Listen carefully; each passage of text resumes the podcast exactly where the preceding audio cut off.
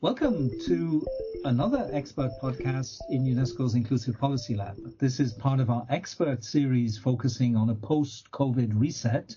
And of course, from our perspective, which is a normative one, we're talking about a reset along a more equitable and smart path. As always in this podcast series, the conversation will revolve around first, concrete policy measures that our experts see as being conducive to such a recovery and secondly, the data and the knowledge that we have or that we would need in order to inform these policy shifts. In today's podcast, our expert guest is Holly Krambeck. Holly works with the World Bank's Development Economics Data Group. She founded the Development Data Partnership, a coalition between international organizations and the private sector to further responsible use of third-party data in international development. And this role and the expertise coming from it will be key to our conversation today. Holly, welcome. Thank you very much for accepting our invitation. Oh, John, thank you. I'm so excited to be here. Uh, my name is John Crowley. I'm UNESCO's Chief of Research Policy and Foresight, and I'll be hosting this podcast.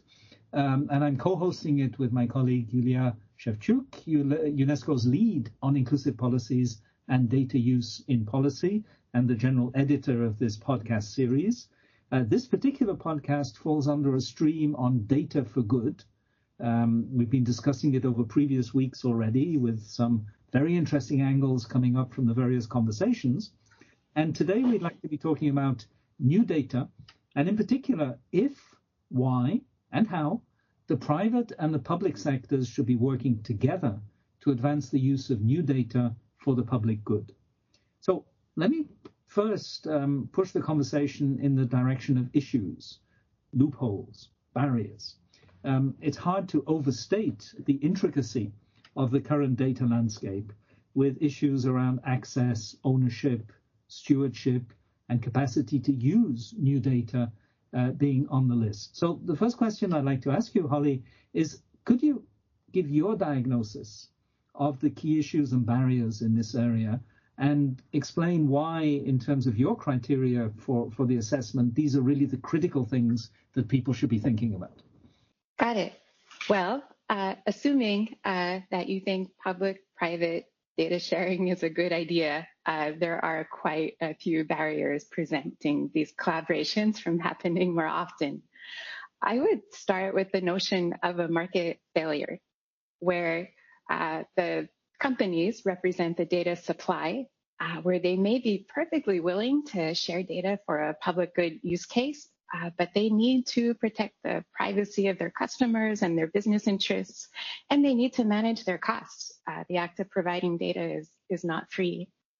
And on the demand side, uh, oh, we're kind of a mess. Uh, we have many players, international organizations, academic institutions, NGOs, and governments, all requesting data from the same handful of global companies, uh, not always certain the data will meet their needs. So without any internationally accepted norms for data licenses, data privacy and security, alignment of incentives, it's really difficult for this market to take shape. Thank you. Going a bit deeper into these questions of access, there are two different ways of thinking about this issue. And in our previous conversations in this podcast series, we've had somewhat different perspectives from different people coming from different angles. On the one hand, um, some of our guests have been saying, listen, there's enough data. Um, that isn't the problem. Uh, the problem is capacities to use data, which, um, particularly in the public sector, are not at the level they should be. Um, whereas others have perhaps emphasized more that some of the key data that the public sector needs is actually not in practice available because of access barriers of various kinds, and therefore um, the public sector needs to have better access. Now, of course, both things can be true. Um, not enough access, not enough capacity to use what the public sector has.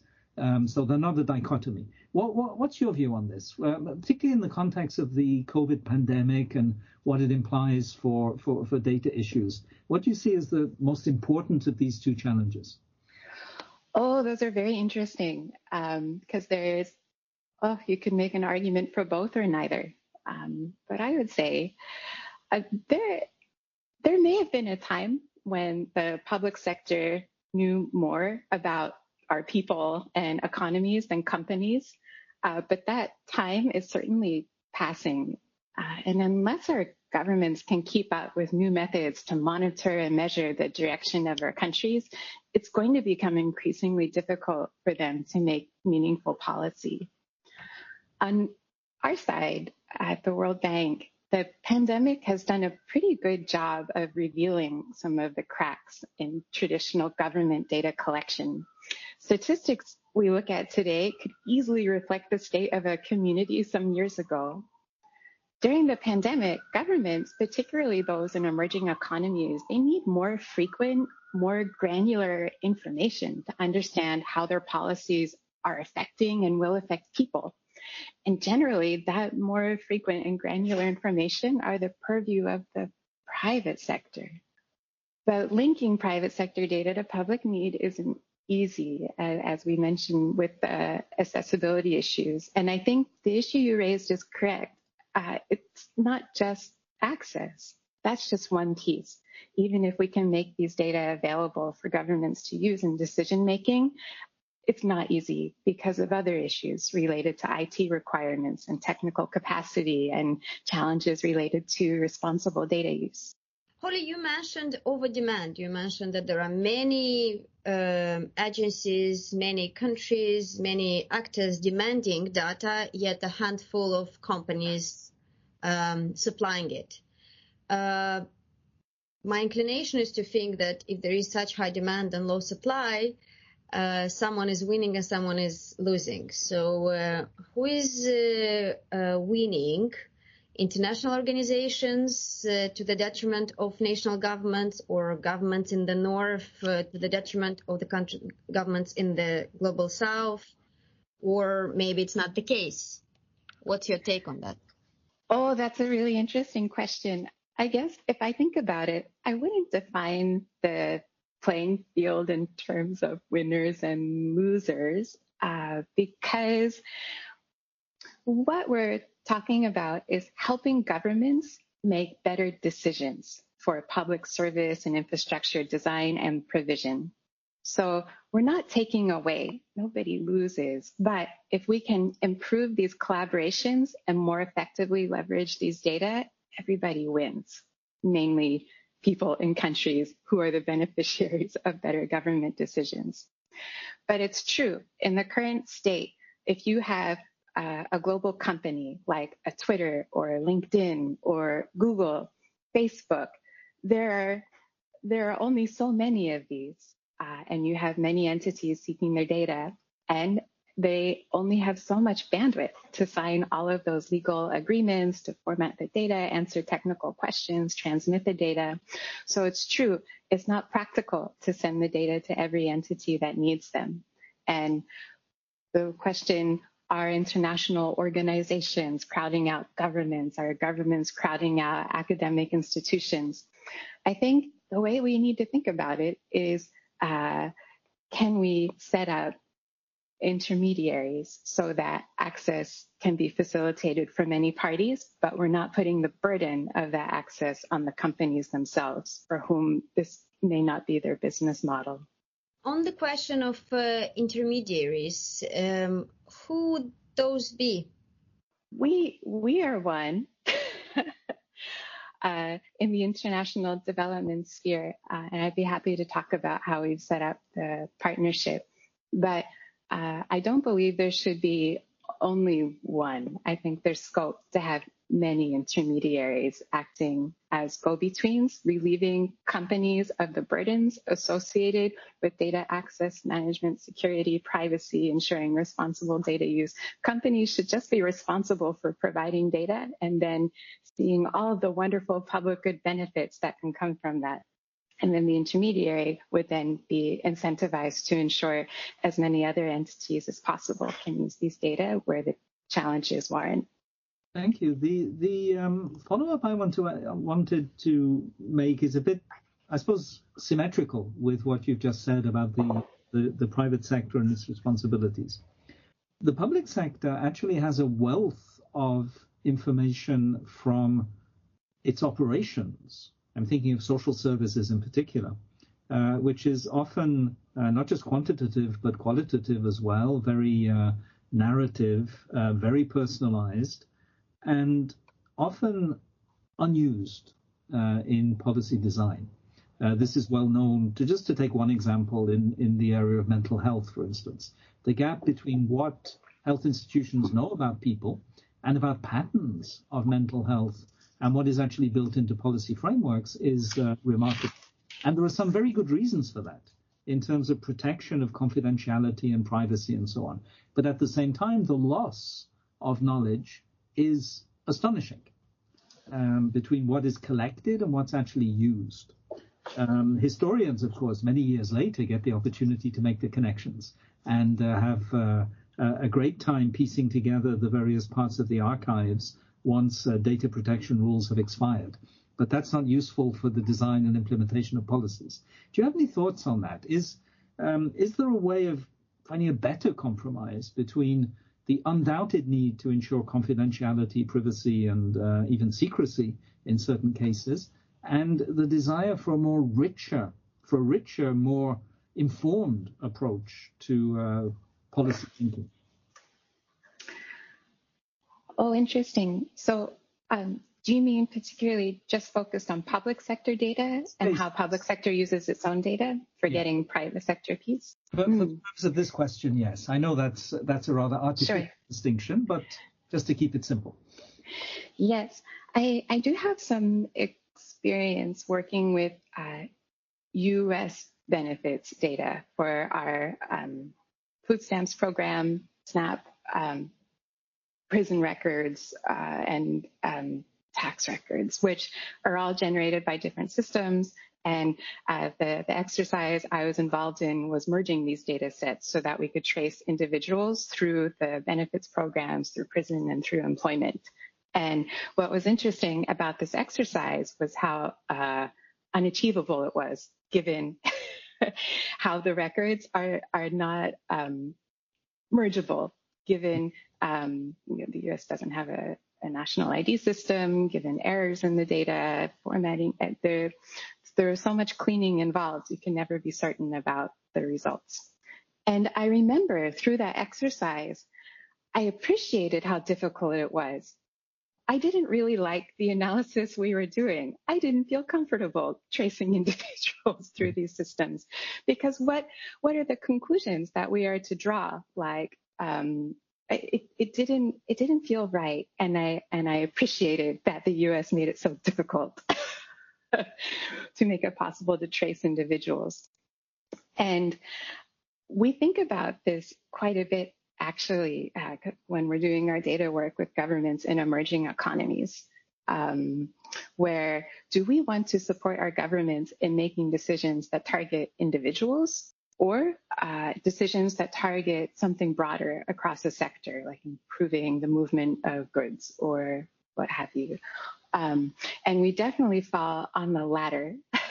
we don't feel we have a place to advise governments on policies that target individuals.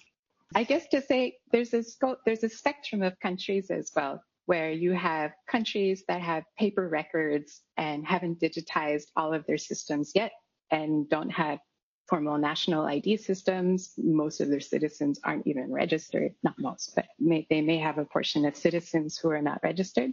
So they would be some some distance away from achieving that kind of picture on, on their citizens, whereas you have other countries like in Estonia uh, that seem to have figured all of this out and, and are quite organized, and it seems to work pretty well for them. It's a big issue about how much you trust your government um, to make the right decisions if they had all the information about their people in one place.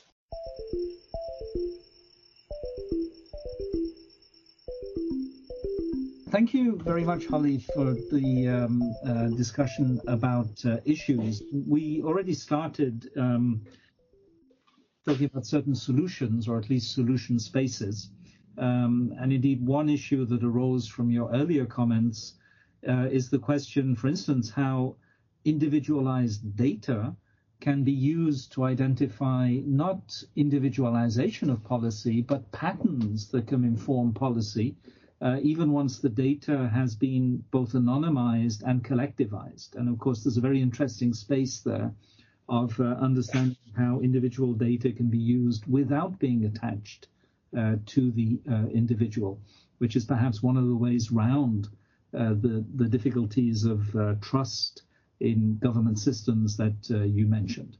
Um, but uh, let, us try to go a bit further. Um, thinking in, in big picture terms about possible solutions to the kinds of issues we identified earlier, um, what would you regard as the key things that need to change in terms of regulations and established practices so as to allow for more effective and responsible use of data in collective policy and decision making. And of course, thinking here in terms of an action agenda for institutions like uh, the World Bank, like UNESCO, um, we can't do everything. So, what should we really focus on? What are the key priorities? I'd say there's two parts to that. Uh, one, there's making the data available, making it possible to receive the data at all. And then the second is uh, what we put in place to ensure the data are responsibly used. Um, on the former, um, it would be, oh, if I could think really big on, and wave a magic wand, we would, we would need a, a formal global market that links the supply of data sets and their potential use cases. And built into that market would be an incentive structure for companies to provide good data and, and also a means for them to monetize the effort and recoup their costs. We would need norms around data license agreements. I think most entities who have tried to receive data from a company have discovered their legal counsel and attorneys uh, and realized how uh, non-standard this process is. Um, but if there were agreed upon norms and arbitration options, I think we could streamline this. But the licenses are key to ensure we protect companies' IP and property rights. And so they're, they're important to get right. And we understand why they take a while, but they're definitely a sticking point. Third, uh, if there were some globally accepted standards for data security accreditation, uh, where an entity seeking to receive potentially sensitive data can show that they have the systems, procedures, and enforceable policies in place to ensure that data are managed sufficiently to prevent leakage, I think that would uh, do a lot to smooth things over and to facilitate the flows of data. And then once once that access is facilitated, it goes to your question about responsible data use. This is something my team and I talk about quite a bit because it's it's loaded. There are a lot of principles out there on responsible data use, and we haven't found any yet that are practical for us. Meaning, we, we've boiled it down where our objective is we do not want our projects to result in unmitigated harm to individuals. And we're still working on defining what harm is. But we want to protect individual privacy.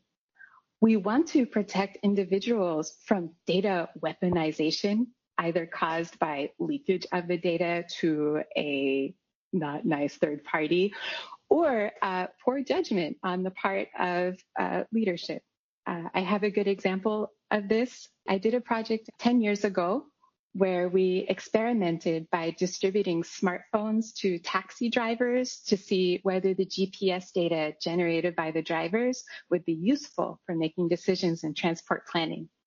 Now that sounds like very cute, like of course, but at the time we didn't know. And so we were building models to make it happen. And our government counterparts were excited because they wanted to use the data to give tickets to taxi drivers and to see where they went and use the data for policing. And we, what? no, uh, but we completely understood the instinct. It makes sense. And so um, you can have a well-intentioned project, but uh, there needs to be some norms and agreements in place about what a reasonable use of, of the data are within your project. Um, and I guess that goes along with our next one. We want to protect individuals from well-intentioned but misguided or mistargeted policies caused by poor data or data bias or poor analysis or a misinterpretation of the results. And the last one uh, is everything is executed beautifully and perfectly, but uh, the problem statement was not ethical. Um, you need a well-informed problem statement from the beginning to ensure everything you're doing is not going to cause harm to individuals. And we limit our scope to this. There's other pieces on data security and privacy that, that often get thrown into these list of principles, but we're trying to tease out the things that we really care about the most. And with that, develop checklists for our staff so that it's very clear to them what they need to do to ensure they are not causing undue harm to individuals through their projects. Thank you. Thank you very much. That that emphasis on harm, of course, is central to a lot of the work going on in this area and, and central, among other things, to UNESCO's own uh, frameworks. Uh, Iulia, I think you want to go down from the big picture to something a bit more granular, please. Yes, you dreamt uh, indeed big uh, with the first uh, question, Holly. Now, uh, change and positive change is incremental. So let's talk about solutions. Even if at operational scale happening now, even if nascent in the private or the public sectors, that you see um, as interesting, as deserving a closer look, as uh, having a possibility for scale up. Could you name a few? I mentioned that project I had done some years ago with the smartphones and taxis. Um, that project grew and we partnered uh, with a private firm that generated these data. And and that led to other initiatives partnering with other private firms that were generating data that we found were very useful for our transport colleagues to plan and, and manage transit systems staff were increasingly realizing that we're working in very data scarce environments, making significant decisions about infrastructure and services. And there were information available if only we could link to it in an efficient way. So uh, about two and a half years ago, under the guise of our chief economist, we started the Development Data Partnership. This initiative began on the legal side setting up a standard data license agreement. It has a master framework structure where we sign this agreement once with a company on behalf of all staff, and it includes schedules that we can append to the master agreement that describe the type of data and projects that we would be engaged in together. This substantially reduces the legal churn and the legal turnaround on our side because rather than individual teams signing one-off agreements, just one agreement per company that can cover almost any conceivable use case you can think of. And we quickly realized that there is a hiccup in our great data license agreement where uh, companies maybe didn't want to sign our agreement. They would prefer we sign theirs we needed some leverage. So we reached out to our neighbors in DC, the IMF and the Inter-American Development Bank, uh, and invited them to join us. And they did. And together we revised the data license agreement so that when we would approach companies, uh, it's just one. So if a company wanted to work with IMF, they could work with all three of us using the same data license agreement. When that agreement is signed, we post the opportunity on our intranet platform, our marketplace, uh, which is accessible by all staff from World Bank, IMF, IDB, and, and now the OECD as well. Uh, and here, staff can explore the data sets, see how other colleagues are using the data in their projects, uh, and most importantly, they can apply to use the data in their own project. And these applications are received by our data partners who can decide whether they want their data to support this project or whether their data could support the project, um, whether it's sufficient. And on the back end, the World Bank centrally manages the data ingest and access management. So when a company sends data, they don't have to send data to every individual in every organization multiple times, increasing costs and risks. Instead, uh, they transfer data once and then our team facilitates access based on the proposals that are approved uh, and when staff agree to the terms of the data license agreements. And, you know, we're like, we are pretty proud of ourselves. We now have 170 projects in our system. Uh, more than 60 of those are pandemic related. Um, but it's, it's not enough uh, because of the way we are organized where we have sector teams with brilliant transport engineers and health specialists. And then in other units, we have our data scientists and our geospatial specialists. And there aren't many clear lines to marry the two. So uh, we had to set up a system to support our teams, helping them identify which data sets could help them helping create a, a, realistic picture of what data can and cannot do, help them develop the methodologies. Um, and yes, and as mentioned earlier, ensure that the project statements are, are ethical and reasonable. Um, and so with that, uh, we are growing. Um, we're inviting other UN organizations to join the partnership. Um, and we're continuing to add new data partners. We now have 25, and we're very proud and grateful uh, to have them work with us. And we're working to better disseminate what we call data goods, uh, the methodologies that come out of these. We're starting to see teams adopt methodologies developed by other teams. Um, so, for example, we had a team work in the Ukraine um, to understand the digital divide. And they leverage data from Ookla, uh, which runs speedtest.com, which provides very granular temporal maps of internet connectivity. Uh, and with that, they could inform government investments in broadband.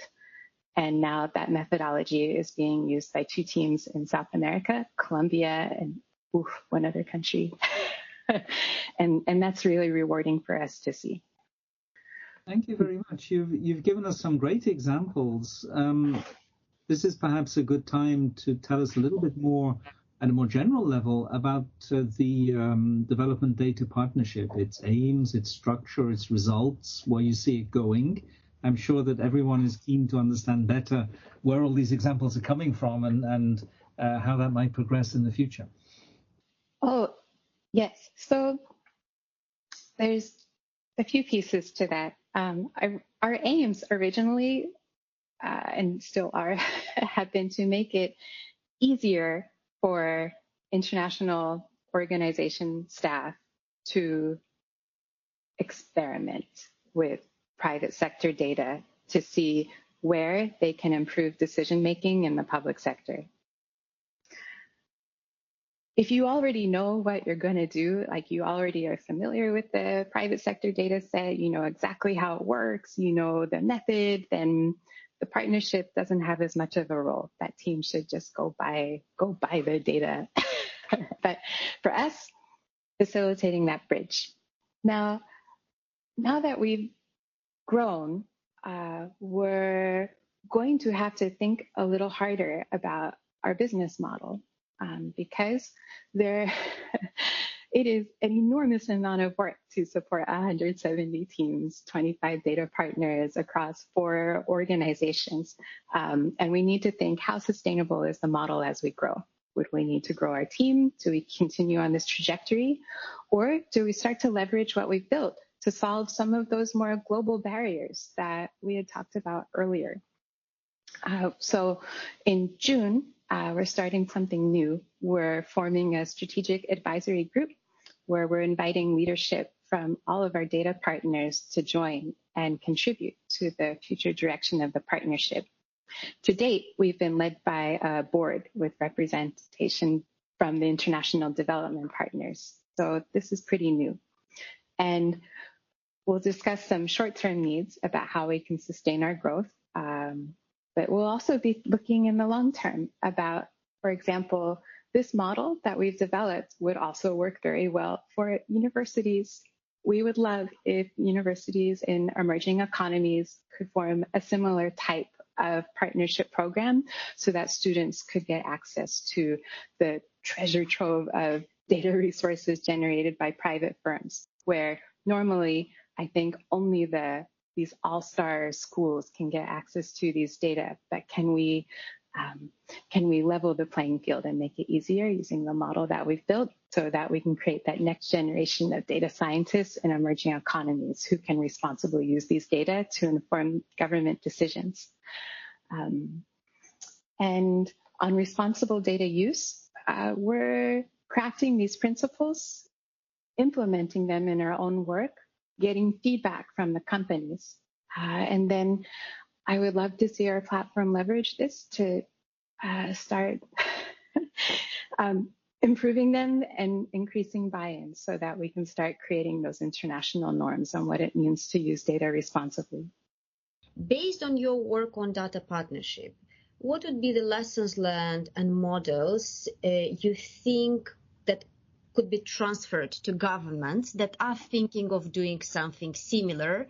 What you're doing now is data primarily for the use by international organizations for an in international development sector. Now, if governments want to follow suit and do this for their own in-government decision and policy making, what do you think they should be doing and what models uh, they should be following and lessons learned you could be offering? Oh, that's interesting, Iulia. So many. um, so our our ultimate output from the development data partnership is what we call a data good. And this is a methodology or insight that could be replicated by others who uh, sign their own licenses with the data partners, including our government counterparts. The World Bank and other international organizations we work with, I would posit are organized very similarly to a government with a healthy bureaucracy, divisions organized by sector. We have a transport unit and an energy unit and a water unit um, and a treasury. And being able to knit together the different resources in IT, legal, procurement, data science, governance to make the partnership happen uh, would be similar to what a national government would want to undertake.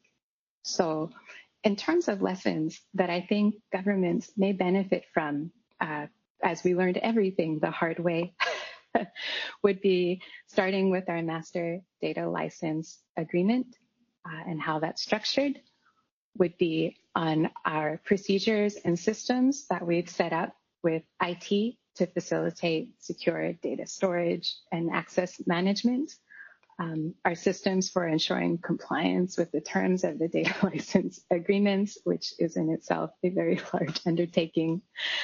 Our marketplace, where you figure you have a data set and what's exciting about these data sets is we never know what creative bananas use cases our staff are going to come up with to solve a problem in their sector. And we would want the governments to be very much the same so that uh, if a national government signed an agreement with company X, then your transport, water, etc. Um, ministries or departments should have an opportunity to find those data. So the marketplace. And then the technical support. Uh, we built a whole data desk and data documentation system to minimize the amount of resources we need to expend to help teams get on their way. Uh, then there's uh, ancillary policies on security, privacy, and responsible data use. There's a lot that needs to be in place. It's all possible, and I, I would imagine it's all easier if they if others could copy and, and at least build on what we did.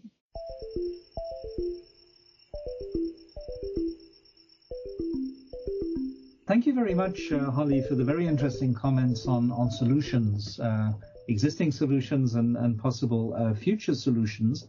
In uh, concluding this discussion, uh, we'd like to talk a bit about um, uh, data and policy, in particular from the perspective which is absolutely central to everything we do at UNESCO's Inclusive Policy Lab, and indeed in other UNESCO work streams as well, which is connecting knowledge, including data as one kind of knowledge, uh, to policy. Um, there's a critical nexus between what we know and how what we know informs our decisions and policy shifts. So I'd, I'd like to uh, invite you to, uh, to, to comment on this, uh, looking at data as an area of knowledge and policy action, uh, including data about data, um, uh, data as object.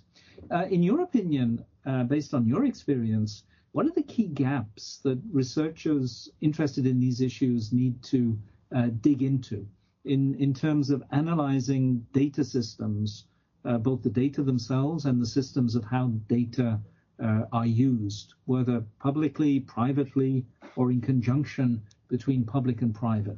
What are, what are the things we don't know that we really need to know about how data operates?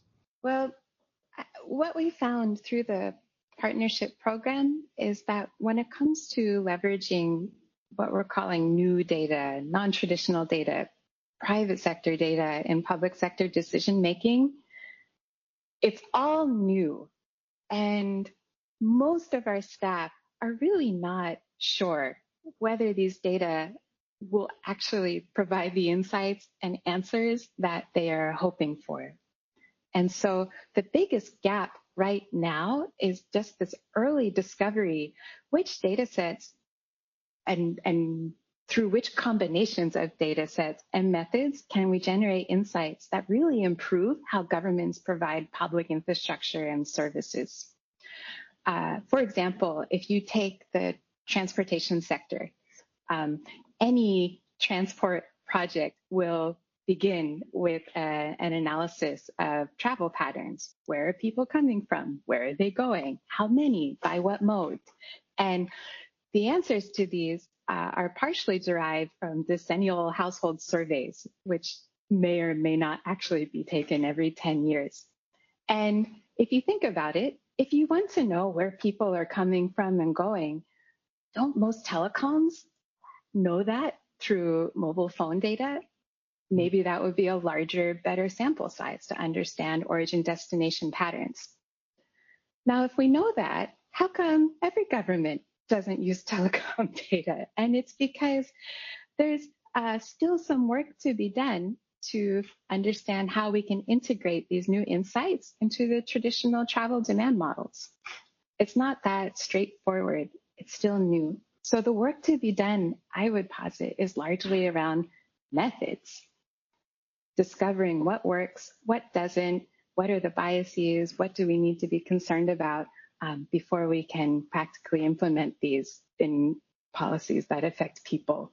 Thinking in uh, disciplinary terms, uh, with respect to the development data partnership, are, are, you happy with the balance? Do you feel that there are some big gaps that you would like to fill? I'm inventing maybe, do you need more historians? Do you need more people uh, uh, working from um, literary disciplines? Do you need stronger input from philosophers?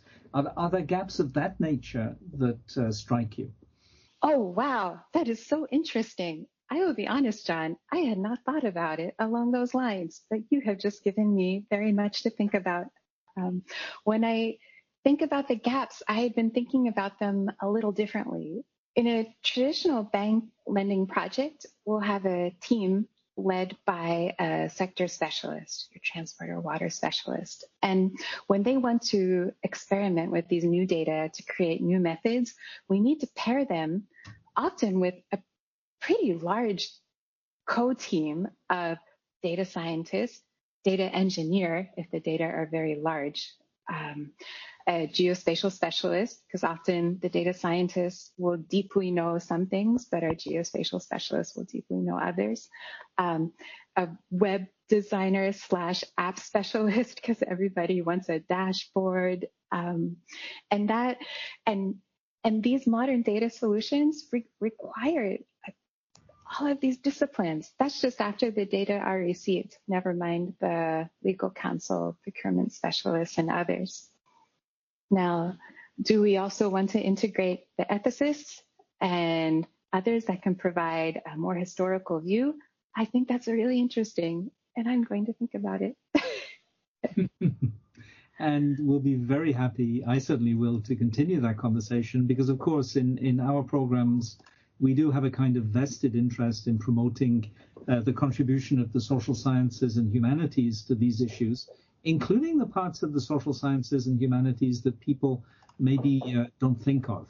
Uh, obviously, you don't need to make an argument for economists being involved in these discussions because they're going to be involved anyway. But it's maybe less obvious that anthropologists, philosophers, and historians have something to bring to the party, to the table, uh, um, and perhaps useful to explore what they can bring. Uh, and of course, the only way of doing that is to have imaginative methodological conversations and to create the spaces where people with different kinds of expertise can actually talk, um, including outside the predefined boundaries of what usually counts as a as a project. So there's scope for some imagination and creativity here, and maybe we'll have the opportunity to explore it. Um, Iulia, please. Well, the second part of uh, this uh, question is always targeting policymakers. You identified the knowledge gaps. Now, targeting and, and talking to our knowledge uh, partners. If you would be crystallizing uh, several recommendations uh, targeting policy makers, what would those be? What should they be doing and thinking um, when considering forming partnerships between the public and the private sectors around data? Oh, that's a good question. Um, I think we're we're starting to see some very practical and valuable uses of private sector data and public sector decision making. Um, for example, in the Ukraine, where the team needed to assess the digital divide and identify those populations that didn't have good internet connectivity to inform uh, investments in broadband. They leveraged data from our partner Ookla. Another team working in Nairobi on a road safety project um, had difficulty identifying where crashes occurred most frequently uh, because the administrative records weren't complete. And so they leverage data from Waze and Twitter and Uber and other sources to get a much clearer picture of where the issues were uh, so that they could make targeted investments. We have a team uh, at the beginning of the pandemic that wanted to understand uh, how lockdown measures uh, and were affecting movement as well as food security uh, and so they worked with Premise and some of our geolocation data providers to be able to answer those questions for the government so that they could decide how to respond. Um, and we, oh, there's so many, Iulia. Uh, so I, I, these are pretty specific, but the idea is um, through this experimentation on real projects, we can come up with solutions to help governments use better information to make decisions than they could before. And that's with our current model where things are done through the international organizations. But I do hope that eventually we can move towards a system where governments can do these uh, as well. Holly, thank you for a great discussion. Now, maybe there's something you would have really liked us to ask you that we didn't. So, you know, this is the opportunity. What what question would you like to answer that didn't even get asked? Oh, that's that's a good question. Oh, I hadn't thought about it. we don't have to have one, but it's just an opportunity. How about when am I free for happy hour? yeah, exactly. It feels like an interview, right? And then the panel asks you, "Do you have questions for us?" exactly. I thought of that myself. Yeah, absolutely. Love it. Um, no, I've really enjoyed talking to you both. I find um, opportunities like these are a great way to, to crystallize and reflect uh, about what we've done and where we want to go. Uh, so I really appreciate it. And it sounds like it'd be really fun to collaborate with UNESCO. so I hope that can be an outcome too. Holly, Holly Krambeck from the World Bank, thank you very much for spending an hour with us discussing uh, data issues uh, in, in connection with the public good. It was a pleasure to have you, uh, and I hope we'll have opportunities to follow up uh, this conversation. Iulia, thank you very much for co-hosting uh, the podcast.